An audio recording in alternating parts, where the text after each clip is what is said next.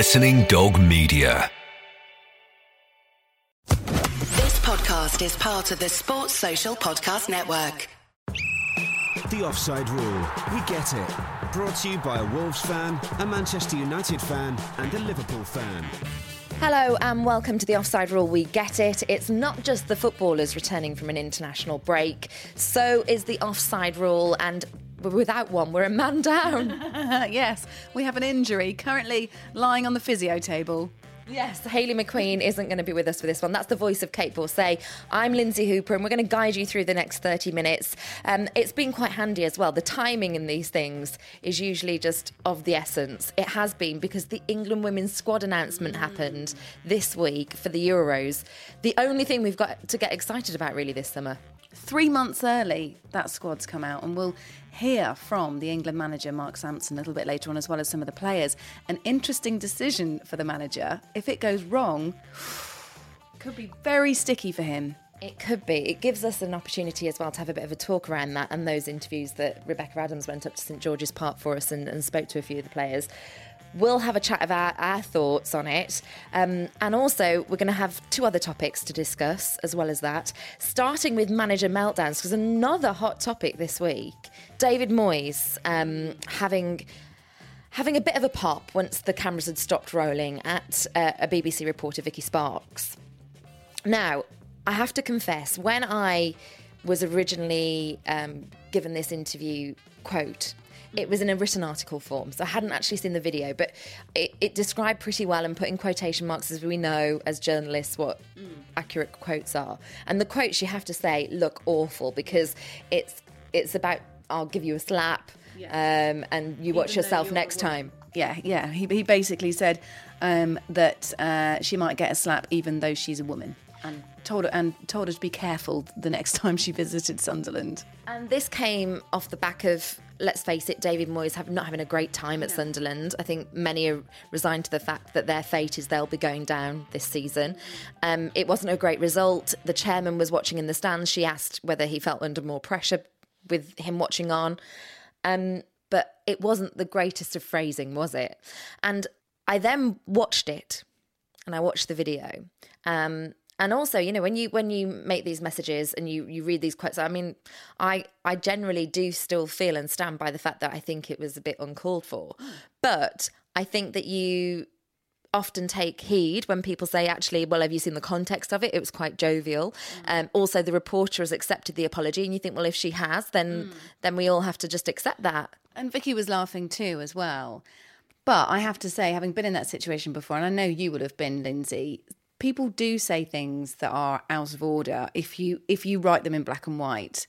But when you're getting on with your job and you're trying to get an interview with a manager and you know that that's without being anti David Moyes some that that that's just the terminology that some people use. Um, he shouldn't have said even though you're a woman. If it was a male reporter he said you might get a slap. And what he's saying to her is, you might get a slap. And then he's probably thought, oh, no. yeah. I've told this woman she might get a slap. And then he's sort of tried to back it up with, even though you're a woman. So he's, he's kind of dug himself a bit of a hole. And I agree that when you watch it, it doesn't seem as bad as when it's written in black and white. The only thing that I would say is that unless pieces like this were picked out, they would never know any different. So, yes, attitudes do have to change. And even though on the face of it, it wasn't that bad, it's not acceptable going forward to not point things like that out. So, if it means now that David Moyes and other managers are a bit more careful about what they say, or they just turn off certain phraseology that they might have been used to using, that's a new word alert. Then, then that's then that's a good thing. The offside rule, we get it. The female take on football. See, we've got on our soapbox a little bit about it. Um, it has inspired our first topic, so we're going to talk about some manager meltdowns. You know, when pressure has got so high that sometimes they do things out of character, and I know that you've got a few of those up your sleeve. Um, going back a little bit, actually, because these have happened over a series of years. Okay, well, let's go back um, a little while to Nelson Vivas, who Arsenal fans might remember, um, defender at the club for um, a three year period, mostly as cover, um, but he was at the club. So if you recognise the name, that's why. Anyway, he went on to be a coach of um, Argentine First Division club Quilmes. Um, and uh, got a little bit riled by a fan, so riled that he went into the stands and landed three punches on this fan, a club member who he said had been insulting him. Uh, he was quoted afterwards as saying, I'm not a violent person, uh, and I realise that that's not the image a trainer should give. Um, so he immediately went to hand in his uh, notice to the club president. But yeah, a manager getting so riled by one of the fans, because you do get fans like that, don't you? Stood behind or sat uh, behind where the manager is in the technical area, just giving it giving it the yap all day, every day, all during the game, giving it the yap, the same thing again and again. It must get annoying. It must, but surely it becomes white noise to to football Well, it should do, managers. shouldn't it? Should, shouldn't it? Um, uh, do you remember when Gus Poyet lashed out at the media? They he felt that um, something that he'd said had been misconstrued about the fans, and he came out and he said, "The problem is you, not me," to the media. But the next quotes that come, I just I just find them amusing that you would say this when you're in a, in a job which, let's face it, the livelihood of it is TV money. and then it's, um, I'm not going to get involved anymore. If we close Sunderland, if we put a China wall around the city, it would be fantastic. Now, when we let you in and you get out and say what you want, we've got a problem. I invite every Sunderland fan and people around the club not to listen to any one of you, only to me. Uh, I think that there is what we call a dictatorship, Gus Poyet. Well, I'll stick with the northeast. Joe Kinnear, we know, had had uh, a bit of a manager meltdown on Talksport, didn't he? Which um, uh, was the sort of beginning of the end. Um, that was um, uh, when he was at Newcastle. When he was the Newcastle manager on a short-term contract um, back in 2010, he took exception to an article in the Daily Mirror criticising him uh, for not meeting with first-team players on his first day in the job. Uh, the writer of this article, Simon Bird, was sought out by Kinnear at the press conference. He, he basically met an uh, assembled group of journalists, as they do. They take their TV interview, and then it's the turn of the written press afterwards, and they go into a huddle and speak to the manager. And he basically stood there and went, "Right, which one of you is Simon Bird?" So this, uh, so, so so poor Simon Bird raised me, me. Me, Joe. Um, uh, basically, the uh, the uh, really horrible four-letter swear word was used. The c word. Think I'll have to say. Um, he, he basically repeated that word and many other expletives again and again and again. Uh, told him it was absolutely out of order. If you do it again, I'm telling you that you can leave this club forever and go to another ground. I will not stand for that. Now, Newcastle are are famously good at banning press uh, uh, from their club, aren't they? Um, but yeah, that was Joe Kinnear having a go at one particular um, journalist. It's it's harsh to, to to kind of single out one so publicly. I know journalists have often been banned, but they're normally sent a letter and banned. They're not normally singled out in front of their fellow professionals by a manager and tore into. Well, that journalist, though, he didn't really learn anything from at school when you always like, it's not me. You know, the teacher comes in. Who did this? I don't. I think that happened a few times where I was probably the guilty party, but I never once put my hand in the air. Um. Anyway, on from the goings on at my high school. Have you got any more before we go on to our St George's Park roundup from the Women's Euros announcement? You've got a couple more. I've got a quick one from Paul Ince, by the way, who we know doesn't take any nonsense, but this is pretty harsh. When he was at Blackpool, um, they were uh, winning against uh, Bournemouth, and he was very incensed at the fourth official, Mark Pottage, uh, letting rip, according to the FA disciplinary report, uh, letting rip with the C word no less than 15 times. That's outrageous, isn't it? Uh, so, yeah, don't go near Paul Ince uh, if you've made a questionable decision, according to him. The poor, uh, poor Pottage there, uh, getting on the bad end of it. And, and by the way, he was also shoved by Paul Ince as well, according to the report. Uh, he did receive a five match ban, though, uh, so unable to enter Blackpool Stadium there for the next five games. Hi, I'm Darren Goff, and you're listening, believe it or not, to three gorgeous women talking about football. Now, football and women. I'll leave it with you. There seems to have been a sweary theme to, to your manager meltdowns. Um, we're going to go now to Women's Euros, talk that for a second, have that focus.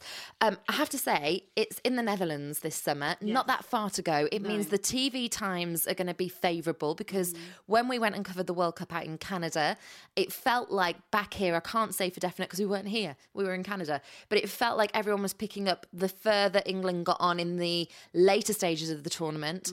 Um, but it was a big ask for people to stay up that late at night. But now this presents a brilliant opportunity for the country to get united, for women's football to get the biggest audiences it ever has had.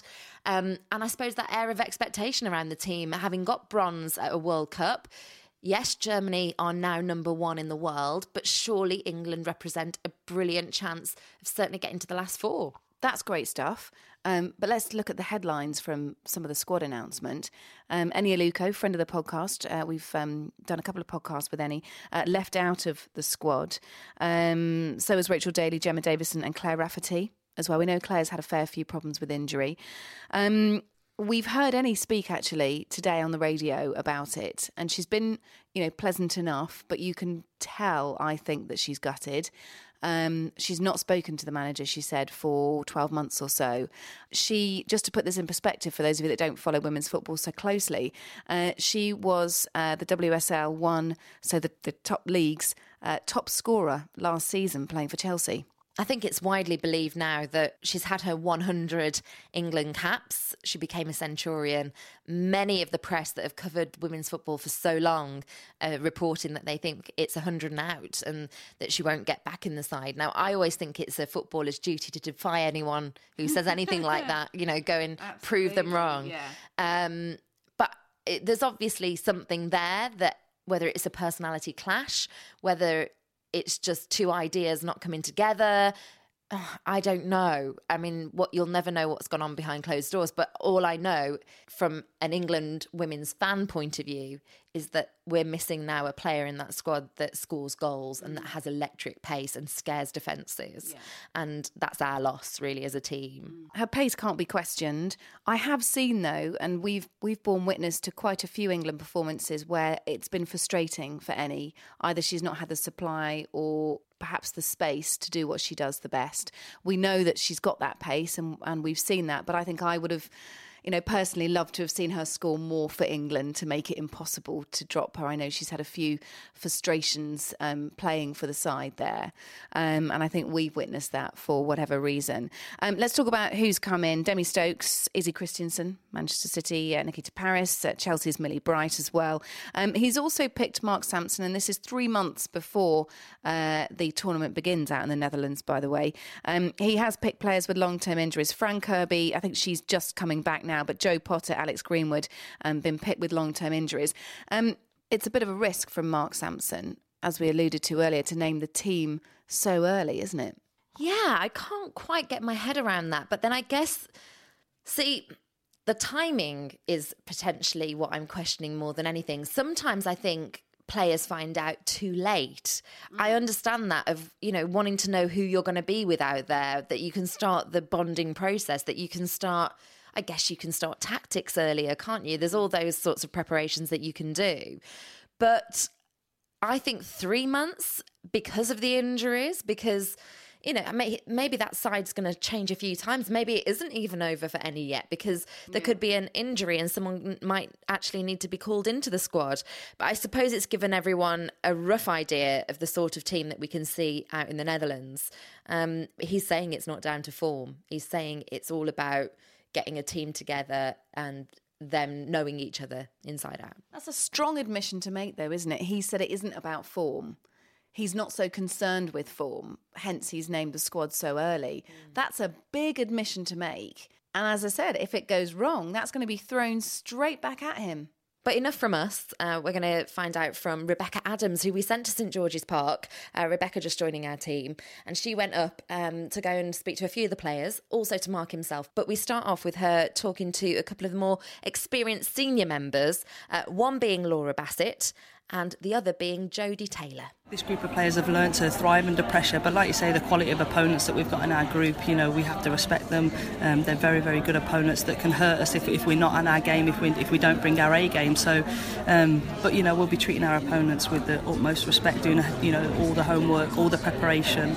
Um, but, but come that first game and the, and the group games, we'll be ready and we know exactly what we have to do. So you've got 19 players who were at the World Cup where you got the bronze. You've got four new faces. What do you make of the, the new, new players in the squad? Yeah, um, like well, they've been in and, in and around the squad for the last couple of years, and I think you know Nikita, Millie, Izzy, and Demi have all been performing so so well for their clubs, and, and when they're here, they add so much to the group, and they're, they're just they're just fitting straight away, and it's like you know they've they've, they've got so much experience, the, how mature they are around the group. Um, it is kind of like it's amazing. It's amazing to look at them and think that it, it, is, their first tournament. So, um, but no, they they they add so much value to this group, and I'm really excited for them. As a team, we've really grown. Um, Mark kind of alluded to it on stage earlier, as we're probably more the underdogs at the World Cup, and I think there's a high expectation on us now because of how successful we have been the last couple of years. Um, but I think we're in a really good place as a team. Um, we've obviously all gained a lot of experience from that tournament. There's 19 of us, um, plus the additional players who've had good experience at clubs. So, yeah, I think we're in a stronger position than what we were leading into the World Cup with a lot more experience. And um, yeah, I think we're, we're in a good place. And as we heard from Bass there as well, it's also about the new players that have come into this England squad. And Rebecca caught up with one of those, Izzy Christiansen, uh, followed by some words from the manager, Mark Sampson. I'm so excited. Um, I can't wait. Uh, all the positive emotions are running through me at the moment. Um, and obviously it's a it's a benchmark now that we've got a 10 week countdown until until the Scotland game so that now gives us a real framework to work with as a, as a group of 23 and to get ready for that, ready to make a rumble out in Holland. You know, we've, we've had two years since the, the experience at the World Cup, and you know, we've learned a lot of lessons, put a lot of things in place to give the team a better chance, I think, going into this tournament. And the fact we're taking 19 players who experienced that World Cup shows an experienced group. And the four women who are coming in, you know, certainly have earned the right to come in with the consistency of their performances and their achievements, both for England and club, over the last two years. And you've named the squad three months early. Why so early? I think with any decision, when you weigh up, there's some good things and bad things, like in any decision in life. But the good bits certainly outweigh the bad bits for us. You know, it gives us a unique advantage over our opponents and the type of team we are. You know, that sense of security is important. The competition phase is over. You know, the players have fought hard to get this point. Now it's about the security and making them feel a part of this team and feel trusted. And the 23 players will be taking, you know, know now that they're the trusted ones. They're the ones that you know will either win this tournament or not for us in the summer. And I think that gives us a unique sense of motivation and excitement and urgency that we've got to put some hard yards in between now and the start of July. Thanks to Rebecca for asking those questions, and also she she hired a car to go up to St George's Park. Bless her. Really, I really like that dedication. Yes, I do like the dedication to the cause. Um, so, I mean, what what do you, having heard those and having heard from the team, they sound very together.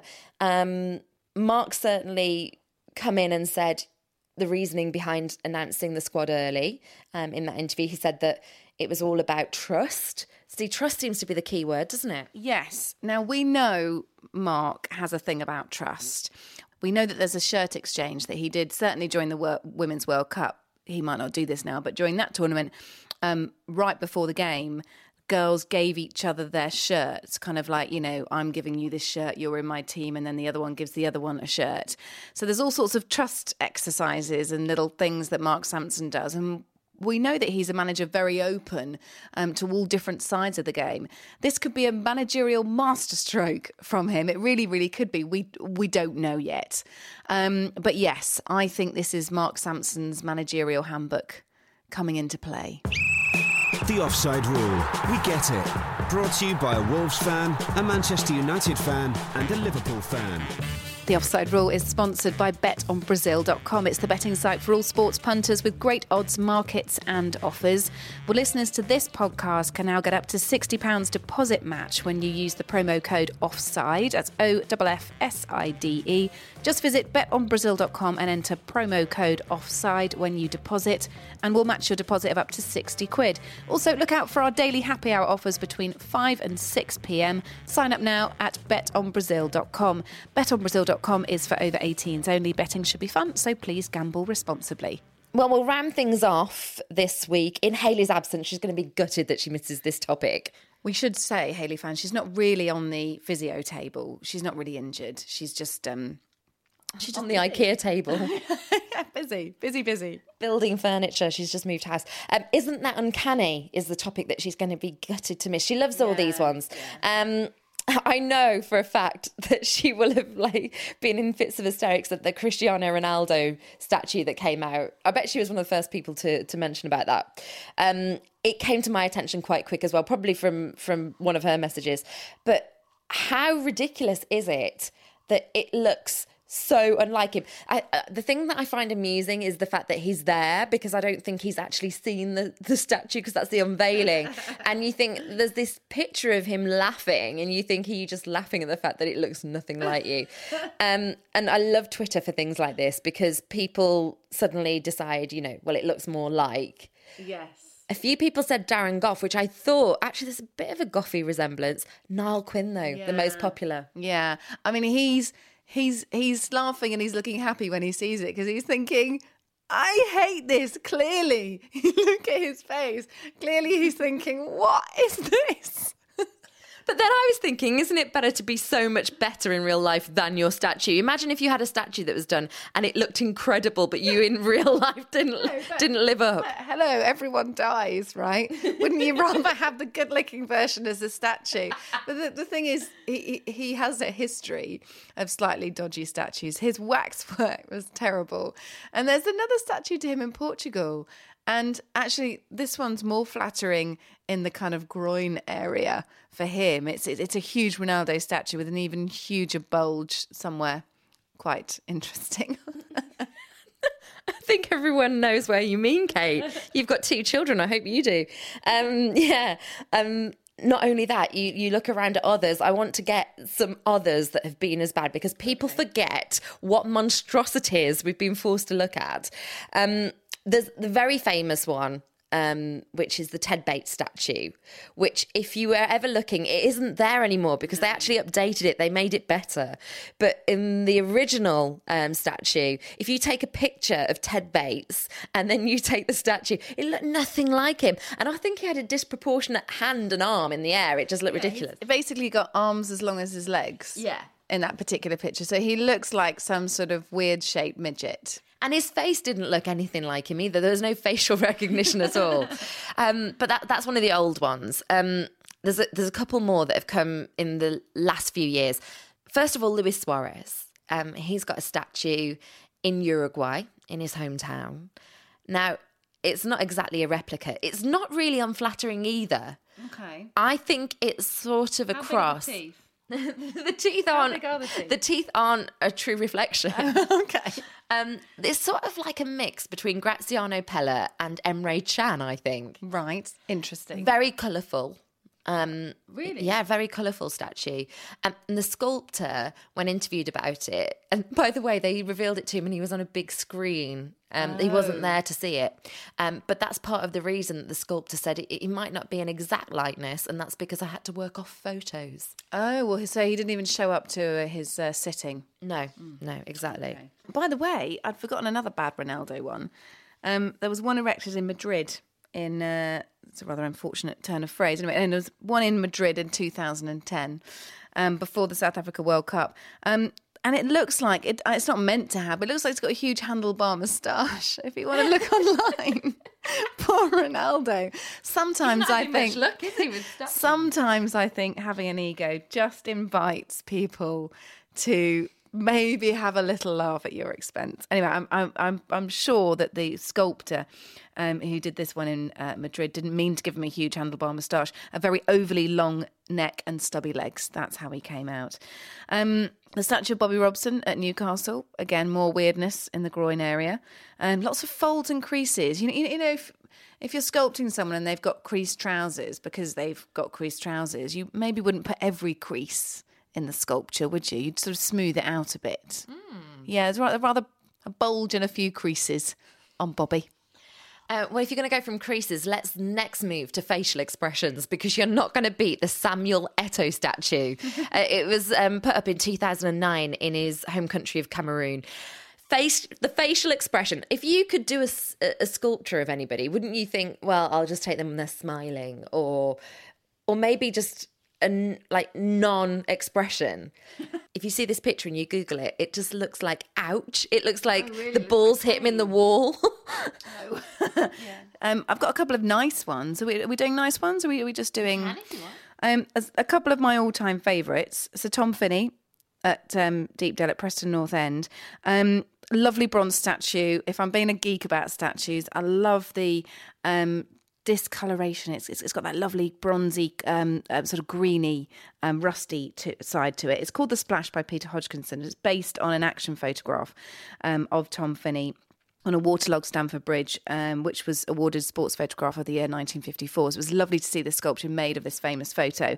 Um, and um, it, it, he's basically sliding on the ball and his hands on, on, on the ground, and, and, and it's on a real bed of water. It's a really fine statue. Have a little look at it. It was unveiled in 2004, based on this um, photograph from 1954. And it's a really, really lovely if I was going to be a geek, a really lovely sculpture. Another one I love um, is Bob Stokoe. Infamous moment. Well, he is an infamous Sunderland manager, of course, but um, he uh, was particularly known um, for winning the FA Cup in 1973 with the side as manager. Um, it was um, uh, Sunderland versus Leeds. They were FA Cup final winners. And um, he ran onto the pitch. And if you watch the video back, he's running on with a pair of red tracksuit pants, a kind of a trilby hat, I think, and an old beige raincoat. So he looks odd already, and he's running onto the pitch like this excited kid. Um, and they've done a statue of it. And on the back of the statue, it said, I didn't bring the magic. It's always been here. I just came back to find it. Uh, that's from uh, 73. It was unveiled in 2006. Go and have a look online. It's a really, it's, it's, it's kind of how these football statues should be, not with a player posed with his foot on the ball, not with you know, Ronaldo standing there with a weird look on his face or a massive package. is just how football statues should be. We're going to end with the worst one you will ever see. And I'm hoping you've not seen this because I'm just going to get your natural reaction to it. I know your sense of humour and I know that we're in for some giggles if you've not seen it yet. Um, it's of Sven Göran Eriksson. And it is definitely the worst statue I've ever. Who on earth did a statue, statue to Sven Goran Eriksson? Why? I don't know where it appeared from. I think it was somewhere. uh, I don't know, but anyway, it's now in by a local swimming pool somewhere. but um, he looks like a nutty professor who's sort of cradling a football. I want your genuine reaction to this as I show you the picture. he looks like Jesus. He... well, they've definitely got the receding hairline right. Um, he's stood in a long overcoat with very wide shoulders, cradling a football like it's a baby. Like it's a baby. He's got a very happy look on his face and a very large forehead. The thing I'm going to point out about it is it's your favourite colour of bronzy green. so it should get a tick from you. Um, thanks very much for this week. Uh, we will return in a fortnight. Um, more shenanigans, of course, from us. Uh, thank you for downloading. Give us a visit on our website this week. More content up there daily, offsiderulepodcast.com.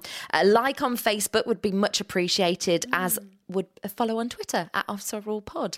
Thank you. And if you want to find out more about the pod, um, I did a couple of hours on Talksport. If you go back and look at Kickoff, in fact, if you just search on um, online podcast special Kickoff, there's myself, um, there's George Elek, um, and there's um, uh, Luke Moore from uh, the Football Ramble, and we're all there talking about podcasts. And there's a lovely introduction to us as well that you shall have to look at. But yeah, if you want to find out more about the podcast, if you've just come across us, uh, tune into that. It was, it was brilliant. And someone might have called me Trouble a few times. Mm, I think I might have landed you in it. Yeah. Yeah, yeah, thanks. The female take on football. Sports Social Podcast Network.